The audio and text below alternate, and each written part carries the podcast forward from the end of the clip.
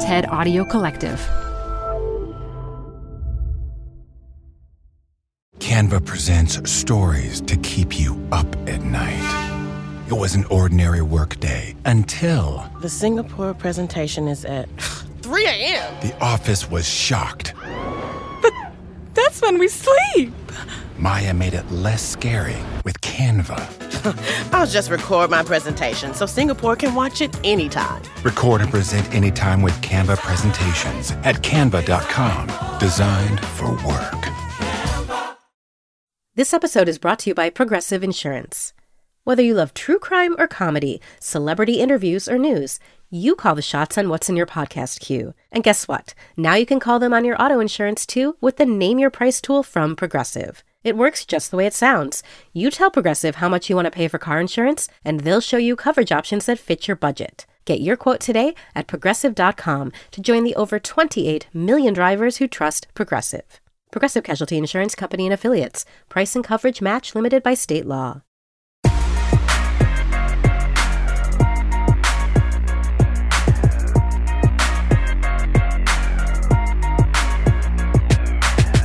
Hello, everyone. You're listening to After Hours. I'm Felix. I'm Mihir. And I'm Christina. Welcome back, Christina. It's great to have you, Christina. Happy to be here. You have been incredibly productive. I think you wrote an entire book since we last spoke, no? Something like that. I think the book came out since we last spoke. Yes. Oh, I so see. tell us, how is that experience of the book coming out? What's it been like? It has been a whirlwind. You know, I had the great strategic decision to launch a book the week between the last week of the RC, the first year MBA course that I teach and that I, I'm the course head for, and then the week of the final exam. So I thought, you know what, I'll just slot in a launch of a book, then I'll oversee a final exam, and then I'll grade the final and do all of that course wrap up while on a five week book tour. That sounds like a great plan. Nice. Yeah, so you look remarkably fresh and relaxed, I have to say, given the circumstances. Don't let my new concealer confuse you. That is entirely makeup and maybe a zoom filter. So, Christina, the name of the book is The Portfolio Life. And so it would be great to maybe spend the first segment talking about that. I should be practiced enough to share those thoughts at this point. And Felix, what did you bring? I would like to talk about productivity and happiness, maybe related to Christina's productivity, maybe a little more general. We have recent data that are incredibly puzzling, at least to me. And so I thought, what better way to make sense of what we have learned in the last couple of weeks than to talk to my good friends, Christina and Mihir. Productivity and happiness. I think that's an Al Green song. Is that right? No, I think it's love and happiness, but whatever. yeah, close enough.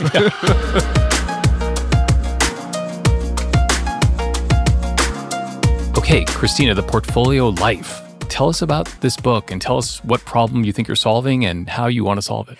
Sure. So I will be a little bit facetious, but also not when I say I kind of wrote this book to explain to my mother my career and what I've been uh-huh. doing for the last 15 years. The subtitle is How to Future Proof Your Career, Avoid Burnout, and Build a Life Bigger Than Your Business Card.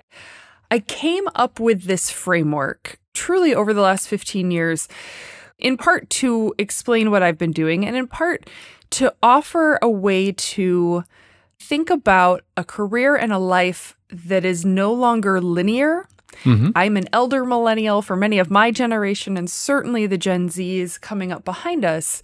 There's this bit of frustration when we hear career advice from our parents or even from Gen Xers who still have a mindset of pick a thing, work hard, be loyal to a company or at least to an industry, and it'll all pay off. You'll make mm-hmm. enough money to buy a house. You'll someday pay off your student loans. It all works out if you hustle hard enough. Mm-hmm. And I think many of us looked around and said, We're hustling, man, we're working our tail off. But the loyalty within the company, not there. Certainly the linearity of the be able to get promoted, to be rewarded for that work within industries keeps not happening. And so I put together this framework that roughly addresses three ideas. One, you are more than any one job or opportunity. You're bigger than your work. hmm Number two, diversification is how you are going to navigate change and uncertainty. hmm And number three, when, not if, when your life changes, you can rebalance your portfolio for your life just like you mm-hmm. rebalance your financial portfolio. And so taking these ideas together, it's a way to reject this kind of work life balance, this idea that they're on in opposition to each other. Mm-hmm. Instead, think about work in the context of your life in the same way you would design a financial portfolio. So, how are you allocating your time against work, family, relationships, hobbies, health, free time, where the sum total is this time allocation? So that sounds really interesting, Christina. I mean, I- the first part is about kind of not saying that you are just your work. I think I understand that part. Hmm. And I think that can be very liberating and very powerful for many people. I'm curious about the second one, about this hmm. idea of diversification, because that's mm-hmm. also in the title of the portfolio life. And by the way, of course, diversification as a finance prof is like music to my ears. How predictable. Oh, yeah, exactly. But tell me more about what you mean by diversification and why diversification is the right frame for thinking about your life. It's twofold. One, I think, is this idea of multiple income streams where you're not ever wholly beholden to one job, one boss, one industry. In large part because of this constant disruption. I mm-hmm. came to this through a lens of a working artist, a theater director, a musician. In the arts, you always have multiple income streams and not mm-hmm. just mm-hmm. your backup job as a waiter or bartender, but you also are very open minded about the gigs you take. Yeah. But also diversification from the point of view of your network and how you see yourself. So if you are very sort of linear in how you say, for example, I'm a journalist. I work in journalism. I am a journalist. That's how I pay my bills. That's how I see myself. And then journalism, as we've continued to see, gets constantly facing layoffs and reorganizations, and you mm-hmm. can't quite get a leg up there. You're going to feel very frustrated. But if you are more open minded and diversified as you think about both your network, your work, your income, you might say, you know what? I'm an investigator. I'm a storyteller. I'm a writer. I currently put those things to work through journalism, but there's a lot of other ways that I can build a life with those skills. And if I have other relationships, I might find myself doing content for a company or PR or teaching writing. Right. There are lots of other ways to put that to work Uh-huh. that gives you the power back rather than constantly feel like you are at the whims of an industry. Super interesting, Christina. There's a phrase that caught my attention early on in the book when you say we should have permission to step back from the cult of ambition. Mm-hmm. What did you have in mind? I love how many people have caught on to that phrase because I am incredibly ambitious. I have nothing against ambition. I literally wrote a book while 3D printing a human while making my second baby.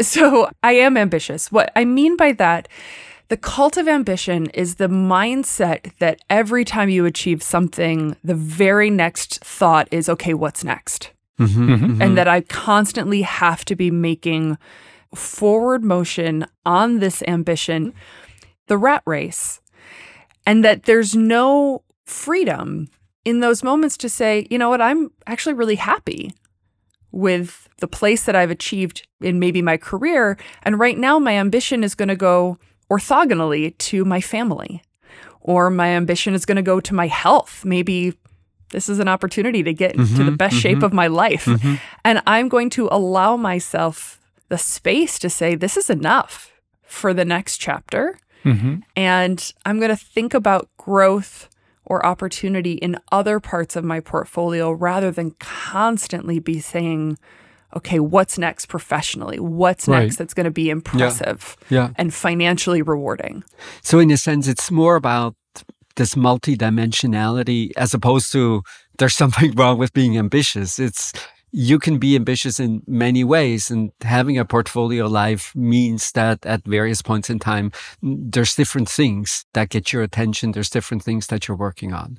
Absolutely, which is why I use the phrase portfolio life, not portfolio career. Mm-hmm. I think what I'm struggling a little bit with, Christine, is I get the latter version, which I think of as like temporal diversification. There'll be different times in your life when you'll specialize. That sounds totally right to me. You can work hard at certain times. You can think about being a good father or mother at different times. Or you can think at different times of your life about investing in yourself as opposed to other things. What I don't get quite as much is the other type of diversification, which is you should take on different kinds of gigs. You should try to do different kinds of things with your career. And the reason I'm not mm. as sure about that is because focus is what tends to deliver great rewards. We don't think about diversifying everything in life. Mm-hmm. Often with spouses, they tend to react negatively if you think about diversifying that part of your life. And that's because there are amazing rewards to specialization and focus. And in many careers, that's true there's huge rewards from specialization. So I get the temporal version, but I'm not sure I get it quite as much that somebody in their 30s should be going from different types of jobs to different types of jobs. Sure. Let me give you an example. Yeah. There's a case study, uh, there's a story in the book. Carla Stickler was a Broadway actress. She very successfully made her way up through the ranks up to the point where she was performing on Broadway in Wicked. As hmm. part of her work, she was an understudy for Elphaba, which is the Wicked Witch of the West. And as she got into her sort of mid 30s, she was feeling a little burnt out creatively. So she started picking up hobbies. She started learning how to throw pottery on a pottery wheel, really got into that, very rewarding as a way to kind of get her hands dirty. And she started to learn to code. Not because either of these might end up being a career for her, but simply because it gave her creativity and it gave her a new way of expressing herself. But when COVID hit and when Broadway shut down, and the backstop for a lot of performers is bartending and serving at restaurants, Right, and right. those You got a also. Yeah. shut down. She had an opportunity to pivot. She actually went out with her coding skills, which were not entirely that developed. She went out and said, Hey, you know, I'm a junior developer and I'm open for work. And she landed a job at a tech company as sort of the person who sat between the engineering team and the customer success team. Because it turns out, in addition to understanding how to write code, Carla knows how to talk to people. And that was incredibly valuable mm-hmm. in this world. And it gave her this ability to not be stuck, not be unemployed, and sit on her hands. And it gave her a chance to try out this new direction. She loved it. She kept going. She got poached by another tech company less than a year in. Less than a year after that, she just got poached by Spotify. And she's finding this very fulfilling second chapter in her late 30s in an entirely different world. And what I love about Carla's story is not only is she really happy in this new world, but she didn't have to leave Broadway entirely behind. When Omicron hit, Broadway had just reopened.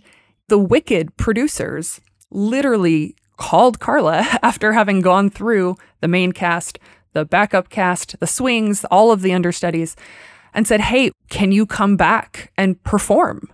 And she's like, I live in Chicago now. I work at a tech company. And they're like, get on a plane to New York. We can put you in a rehearsal. And she flew back to New York. She had one rehearsal and ended up painting herself green and getting hooked into the harness and flying 40 feet above the air and singing this role. And then went off stage, flew home to her team, and told them on Slack what she'd been up to that weekend. So it didn't require her to shut the door, but it gave her that diversification. It gave her flexibility in these extreme moments of disruption where many of her colleagues who didn't have anything except performing were unemployed for 18 months. That's a very inspiring story. And I take away from that investing in skills mm-hmm. is like hugely important. And having other options is hugely important. I think that's got to be true. But I don't know how to generalize that example if I think about someone who is trying to rise up in a corporation.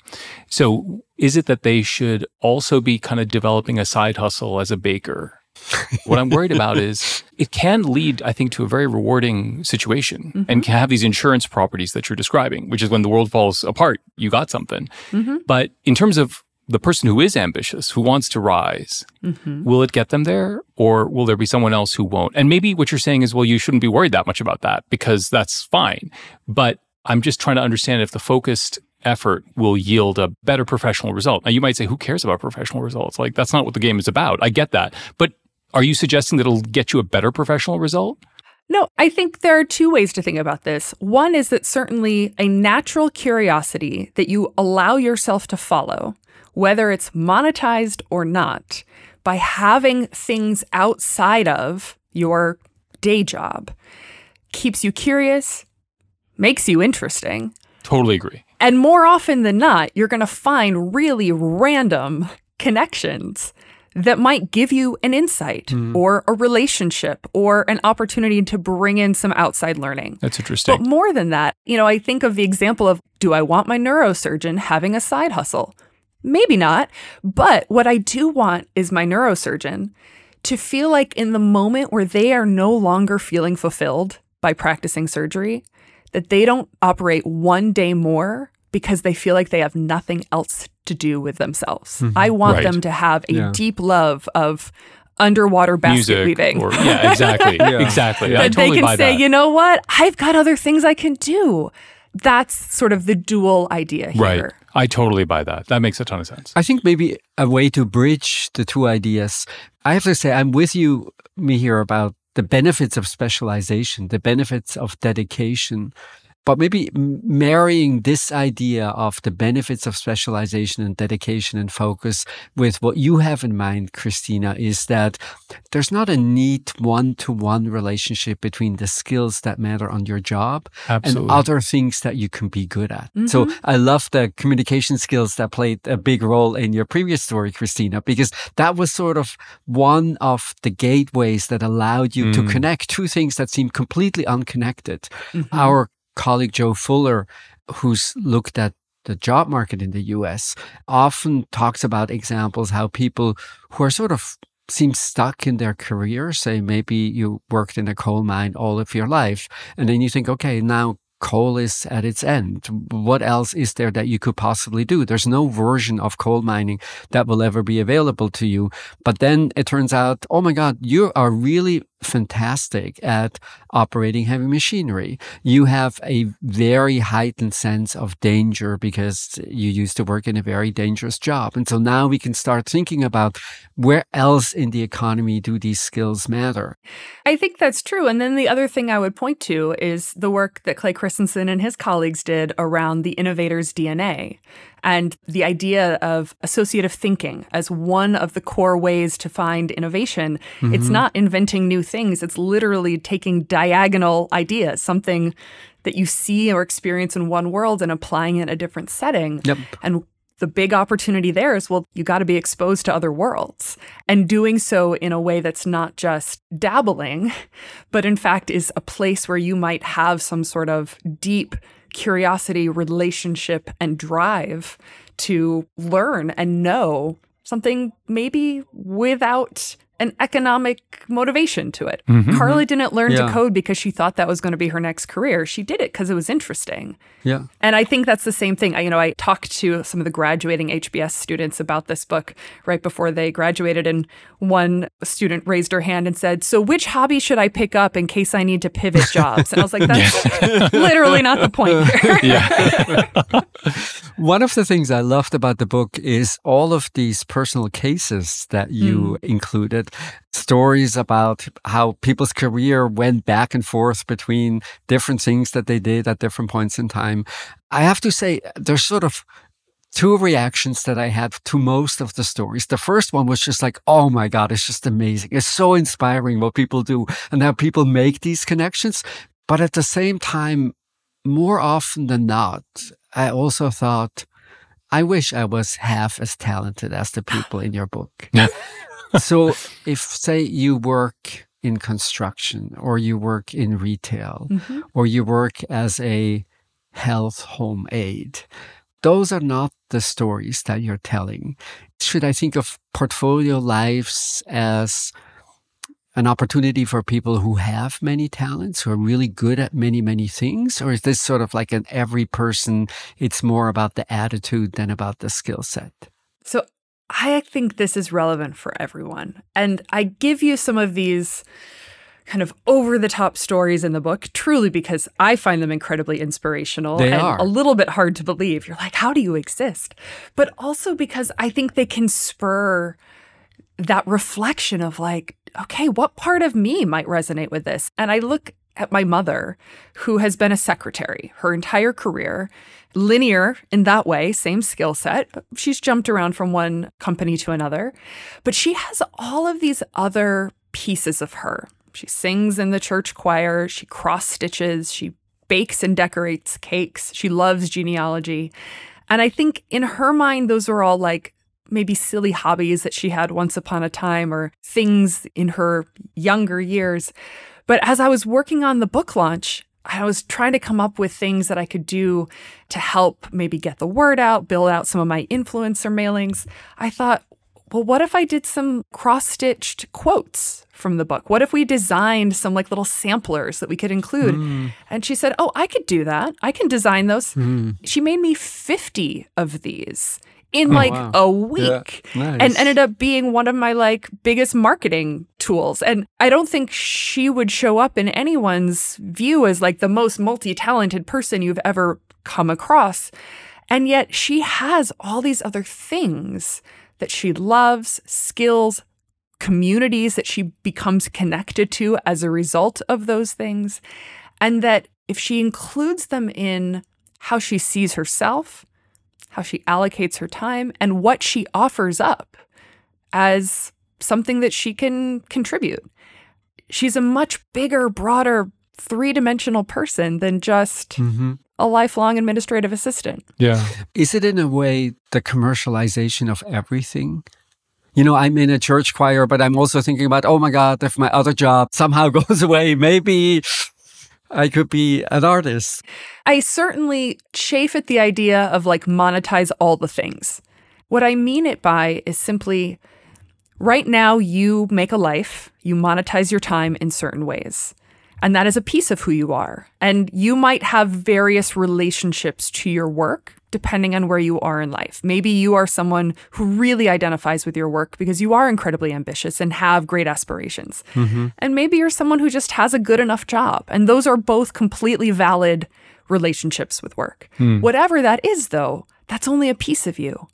You have all these other pieces. And if and when your life changes, and it will, you will go through these different seasons. You can and should re examine both how you monetize your time and what that relationship to work is, and also what else you might bring in to the table. Mm-hmm. I guess I have two substantive things to say and then one cheeky thing to say, which is the substantive things to say. I'm reminded of conversations we've had on this podcast over the last couple of months. One with Kathleen McGinn, mm-hmm. where she- we talked about retirement and mm. this idea of investing in these avocations and being something more. And her point was that in some sense, women do that much better than men because they don't know how to develop these avocations. So your retirement is obviously a very serious juncture where things change. Mm-hmm. And that was all about developing this fuller sense of who you are besides just a job. And then the second conversation I'm reminded of is just this most recent conversation with Jill Avery about personal branding, where we take this commercial frame on the world and we apply it to ourselves. In her case, like, how do you think about brand? And it's both wonderful because it's so powerful because diversification has this resonance. But then Felix is like, well, wait a second, but aren't you just putting a commercial monetary frame on the things that bring us joy? Mm-hmm. But then my cheeky comment is, is like an alternative title for this book, Lean Out. I mean, maybe a little That's a bit. good one. I'm being a little Here. serious. lean In was, I don't know when, 15 years ago, maybe? Mm-hmm. But is part of what you're saying lean out? If that is what you want, yes. It is no surprise to me. I came to the most robust version of this model when I was on the brink of having my first child. Uh huh. I'd been an entrepreneur for a decade. And in very clear terms, I was a workaholic. and And I loved what I was doing. And it wasn't just the companies I was building. I always had side hustles. I was speaking. I was a columnist for Forbes. I was starting a master's degree in computer science just for fun, not because of anything, just it sounded fun. And and I worked all the time by choice. And then my husband and I were ready to have a kid and I thought this is not consistent with how I want to show up as a parent to young children. Mm-hmm. These two ways of existing are not compatible. And I need to rethink what role work has in my life right now. And I will tell you the Sheryl Sandberg lean in narrative is don't step away from that job prematurely, have that baby and get right back in, accept the promotion, like keep going, right? Like that's exactly what we were told. And I didn't want that. I wanted a different relationship to work for this chapter of my life. Yeah. So mm-hmm, maybe mm-hmm. lean out is the cheeky version of this.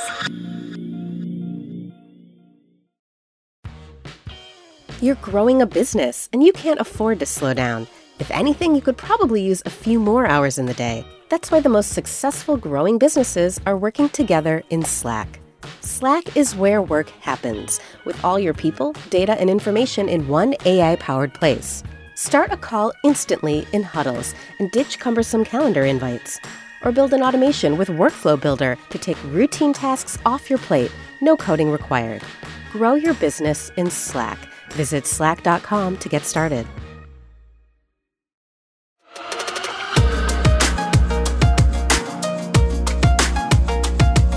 So, Felix, for our second topic, you sent around a couple of articles, one pointing to the fact that workers are happier than they've been in decades, and yet a separate one pointing out that productivity is falling for the second straight quarter. So, make this make sense. well, I think I'm going to need your help. So, it's just a fascinating set of statistics, both really impressive. On the one hand, we all know the job market is really hot at this point in time. Businesses created more than 300,000 jobs in May alone, one and a half million jobs this past year. So on the one hand, things seem to be going incredibly well. And then you look at gross domestic income. So the sum of wages and profits and it's falling. So somehow, yes, there's more jobs and people spend more time at work, but how that work gets translated into products and services that we sell, there seems to be a leaky bucket. And of course, the connection is that productivity at the same time is falling. And there's basically three ideas why that might happen. One is businesses got so scared that they wouldn't get enough workers at the end of the pandemic. And so they trained many more people than they really needed and are not so willing to let go of people, even though maybe we are in a recession, maybe we're not. Maybe the decline in productivity has something to do with working from home. The concerns that you hear among many CEOs and executives that somehow productivity will take a hit eventually. Maybe that's in the data. And then certainly third, there's no trace of AI making things much better, at least at this point in time. And so while the labor market is hot, people spend a lot of time at work, don't seem to be doing quite as much when they are at work. And then you look at job satisfaction and it's an amazing story. I could almost not believe the numbers. In 2010, about 42% of workers said that they were really satisfied at work. And then over the next 12 years, so up to 2022, that increases by 20 percentage points. So 62% of workers now say that they're fully satisfied at work. And in that statistic, you don't see COVID at all. It's basically a straight line from the end of the Great Recession to today. And so I thought, oh my God, I'm completely confused. what on earth is going on here? And I'm basically here to ask you, what do you think? it is really super interesting, Felix. I think of it as kind of, in some sense, two different phenomena. Okay. You're right. The worker happiness numbers are incredible. And it's not just compensation, it's their freedom to do things, it's the rules that they're under. It's a lot of different margins on which they feel a lot happier. Yeah. yeah. So I think of that in some sense as a relatively shorter run phenomenon. And by that, I mean, the labor markets have been amazing for the last five years, and workers are switching, and switchers are way happier, it turns mm-hmm, out, mm-hmm. then the productivity phenomenon, I think, is actually this very long run phenomenon that we're observing, which is worker productivity and productivity growth has been slow for a long time now, Yeah. not just a couple of quarters. Yep. It's like 10 or 15 years. It's been relatively low productivity. So that I think is a different phenomenon. And the question really is, well, wait a second. In the next couple of years, there'll be a recession. I think worker satisfaction will come down. And the real question is, will productivity take off? And that's the thing that I think that really matters for our economic growth. And there we don't know yet. As mm-hmm. you said, there mm-hmm. are some short run theories about why productivity is low. I think labor hoarding makes a lot of sense. Yeah. But the longer run question is why haven't the technological innovations of the last 15 years translated into greater productivity growth? And there, I think there's even two different schools of thought. One is it's because there ain't nothing left to figure out. We've reached the limits of our knowledge. Yeah. And then the second one is no, no, no, no. You don't understand. There's just huge lags. Yeah. This stuff is going to be massive, including artificial intelligence, maybe most especially artificial intelligence. You just don't see it yet. So there is this thing in the productivity literature, which is like for a long time, nothing looks like it's happening or it's like low and then boom. And so maybe that's what's going to happen next. So I don't know. That's how I think about it. Hmm. So that's interesting. We hear, I agree, we had low productivity growth for a very long time, so 1%, 2%. And you think low growth rates and now a decline in productivity, that's basically not qualitatively different. It's not a new story. It's just that it's been 1%, 2%, and then, you know, maybe it falls by a percent or two. Right. The puzzle you're pointing to is, well, then why are people so darn happy? And I think the answer is, well, because labor markets shifted in their direction. Yeah. Because we're at the tail end of a very long expansion that has been really good for workers, where they've learned how to switch because of the pandemic. Yeah. I guess that's the way I would try to knit it together. Okay. What do you think, Christina? The thing that popped out to me as I read these articles back to back, there was a line in one of them that mentioned, you know, rising productivity is what allows companies to raise wages without raising prices and fueling inflation. Mm-hmm, mm-hmm. And that hit something off for me because one of the things that I tracked very diligently in my book was around the gap between productivity and wage growth. Mm-hmm. Mm-hmm. and that over the last 40, 45 years, productivity is up over 60% net productivity, while hourly pay net of inflation is up 17.5%. And so for several decades, the productivity increases have accrued to the bottom line, accrued to the owners of these companies, and has not been completely reflected in the wage growth for workers. And so as I read some of these comments on the happiness of workers now and whether or not this is quiet quitting or phone it in Mondays or whatever that phrase was, part of me has to think there's a little bit of like, okay, well, if we're not going to see any of that increase in productivity hit our bottom line, then maybe I should enjoy my job as it is. Maybe I should take advantage of the fact that I can run a load of laundry in between a couple of meetings as mm-hmm. I'm working from home. Mm-hmm. I don't necessarily think I disagree with that argument. So I guess maybe my pushback is if companies want to see a giant jolt in productivity, maybe they should share some of that progress with the workers that are fueling it. It's certainly consistent with looking at what are the sources of satisfaction. So why did it go up so much? The one that really matter are work-life balance. Not in your sense, Christina, in the hmm. old-fashioned sense of work-life balance. And then the second is workload, that people are pretty happy with their workload. Mm-hmm. Now, I think there's always this jump towards, oh, maybe people are slacking off. They're not really trying very hard. But I think trying harder typically has a minimal impact on overall productivity.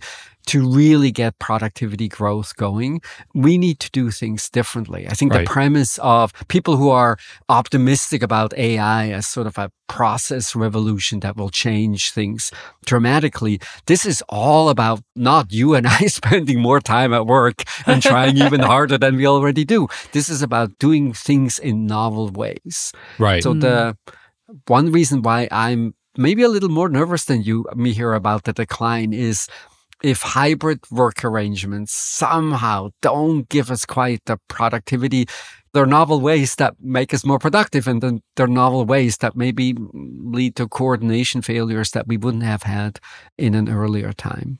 So uh, let me make sure I understand what you're saying, Felix, that the hybrid work won't let us realize the full benefits of this technological change? Is that what you have in mind? Or that hybrid work shifts work in the way we collaborate in a way that it just takes us more hours to produce the same output. Right. Like it slows down the cycle time. It slows down the cycle. Decision making. Right. But I think you're right, Felix, to highlight the magical nature of what we consider to be total factor productivity growth. It has to be something that is not just like, oh, I learned a new trick for doing something. Yeah, that's not going to do it. the real things that matter are these things that we call general purpose technologies. They both make it so that you are 20% more productive at your job, which is amazing, period, end of sentence. But then it makes the whole process of coming up with new ideas better. Mm-hmm. That is the promise of AI. Yeah. The promise of AI is it's both going to make it so that the person who is a lawyer or a writer who needs the first draft of their paper, they're going to do it super fast because GPT is going to give it to them. Yeah. And that's going to be a massive increase in their productivity. But then it unleashes new levels of creativity in that process. Now we're talking about really remarkable total factor productivity growth that drove the post war era. That was the decade of the mid 90s to early 2000s. That's the promise of what can come. Mm-hmm, mm-hmm. But will it or not? I don't know. Yeah. But it certainly hasn't happened so far. And a lot of things that are quote unquote AI have been around for the last 10 years. Yeah. Lots of data, lots of computing power. It's really a bet right now about how that pays off. Yeah. And the promise is amazing because if you add 2% to GDP growth, which oh, sounds yeah. kind of small, but is actually just massive, mm. that can just change everything. So that's what we haven't yet seen and we don't know. I hear you that the AI technology has been around for 10 plus years, but I think what has been missing up to this point that feels like such a, a revolution with ChatGPT is the UX layer that makes yeah. it accessible to mm-hmm. non technologists. Exactly. Mm-hmm. I have to agree with you that there's something about the latest introduction of AI and the ways that we're seeing it being plugged into the day to day work is providing access to a larger body of workers that I have to imagine it's going to revolutionize how we do our work mm-hmm. in a way that the last 10 years of big data and large number crunching hasn't. Yeah. The question there is just how long it takes to kind of reorganize the world and who you have in which roles after that great reshuffling happens because I right. have to imagine that all of these white collar industries that maybe haven't seen as much disruption are going to really see a great reshuffling as we figure out maybe you don't need that long tail of accountants or legal assistants to write the drafts in the same way we don't need the steno pool that we used to have on admin support. Mm-hmm. I think the other piece of this, Felix, that I'm struck by is this period where happiness goes up in the workplace by a lot is also the period of the diffusion of a lot of technology in the workplace phones and laptops and lots of things. And we have this very ambivalent relationship with technology, which is a lot of us hate it and struggle with it. But maybe what it did is not show up in productivity numbers, but it just created lots of flexibility. Mm-hmm, mm-hmm. And so, does it show up in productivity? Maybe not, but does it make people happy? Mm-hmm. Maybe yes. That's an interesting, yeah. That's yeah. another way to understand yeah. it, which is you know what? I get my laptop and I can be just as productive at home as I can be at work. I can be productive in the park. I love it and I do it. Yeah. And it is technology. It's just not really increasing my productivity. It's just making me happier because I'm flexible. Yeah. That's interesting. It's also fascinating because you can look at the data and you can say, well, we're doing better than we used to, but it's still 40% of people who are not that satisfied. Right. and then think right. about what could businesses do to catch up with the businesses that have happier workers. And the one thing that stood out for me, and you mentioned it earlier, Christina, is the role of task variety mm. when people can do different things. And there's sort of a fascinating example. I don't know if you followed the rankings very closely, but Cisco has been on a remarkable run Hmm. as being named year after year as the best company to work for. Hmm. And when you think, oh my God, it's not exactly the brand that most people would find incredibly aspirational. It's not products that are incredibly sexy. What on earth are they doing? And one of the really interesting HR practices that always completely fascinated me is they have many ways inside the organization to swap jobs. So, for instance, they have a 20% program where, say, you're an engineer and you're curious about, I don't know, social marketing, and then you get to spend 20% of your time in social marketing while you're working 80% as an engineer. So you get to know a completely different part of Cisco.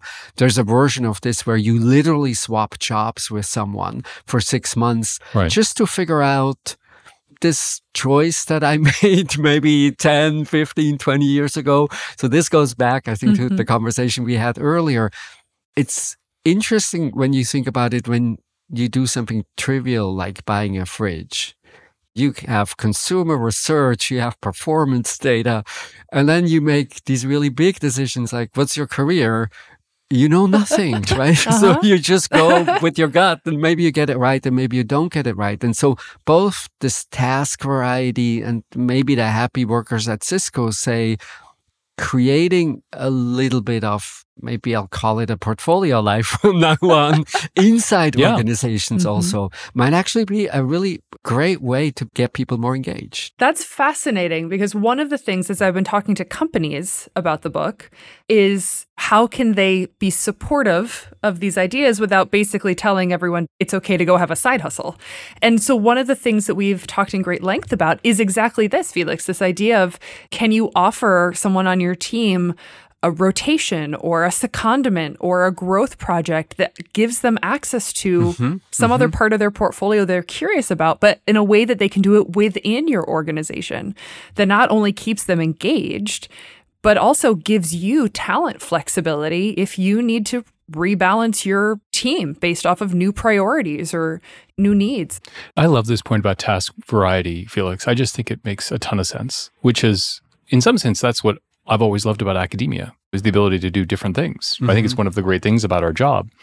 But also in the longer sweep of history, in cognitive jobs where you spend a lot of time and you want intellectual stimulation, repetition doesn't work. Yeah. You're attracting Yeah, people yeah. who are really uh, thoughtful and smart and they want to apply their brains and then you tell them do the same thing. Yeah. And so there is obviously this tension again, Christina, between like focus and diversification. Mm-hmm. But you know, the employers who figure that out really stand to benefit. That's mm-hmm. got to be a huge Yeah. piece of the puzzle. What's that famous expression? All roads lead to portfolio lives. Exactly.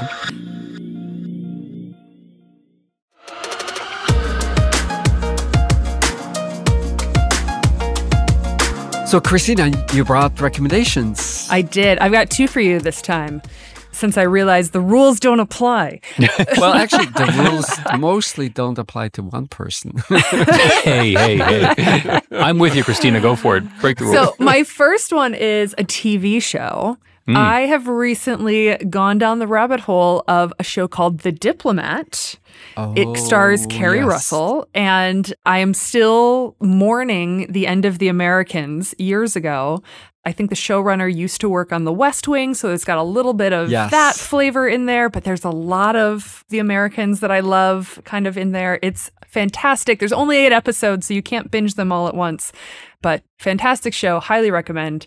And while you're watching it, here's my other recommendation.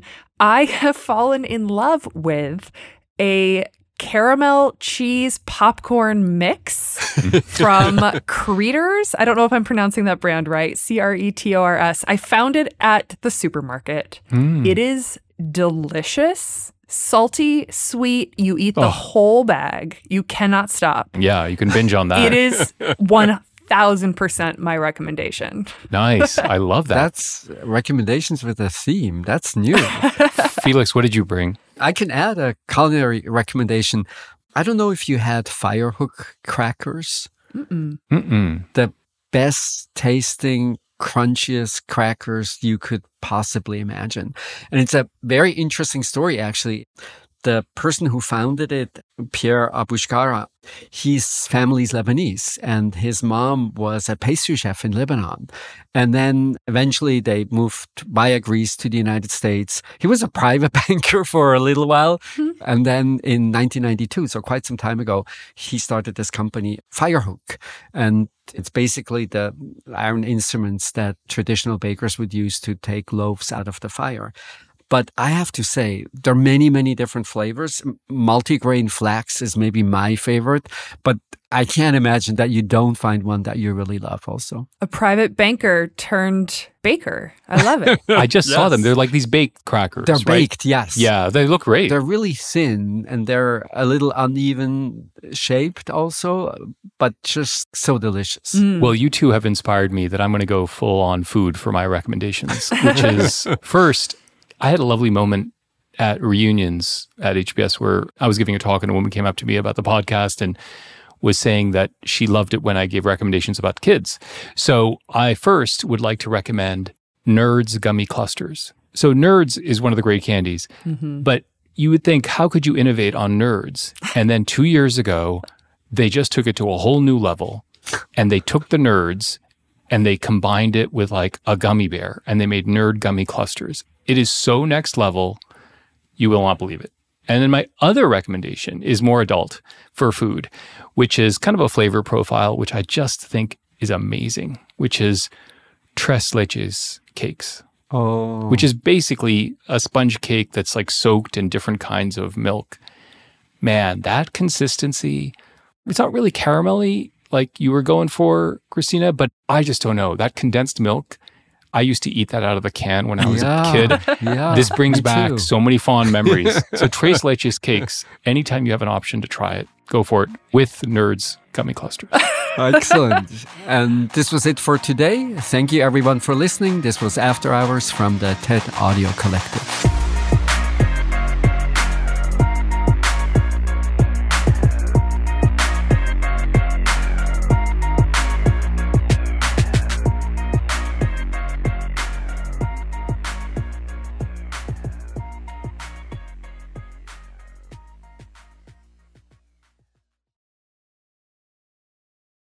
Support for the show comes from Brooks Running. I'm so excited because I have been a runner, gosh, my entire adult life.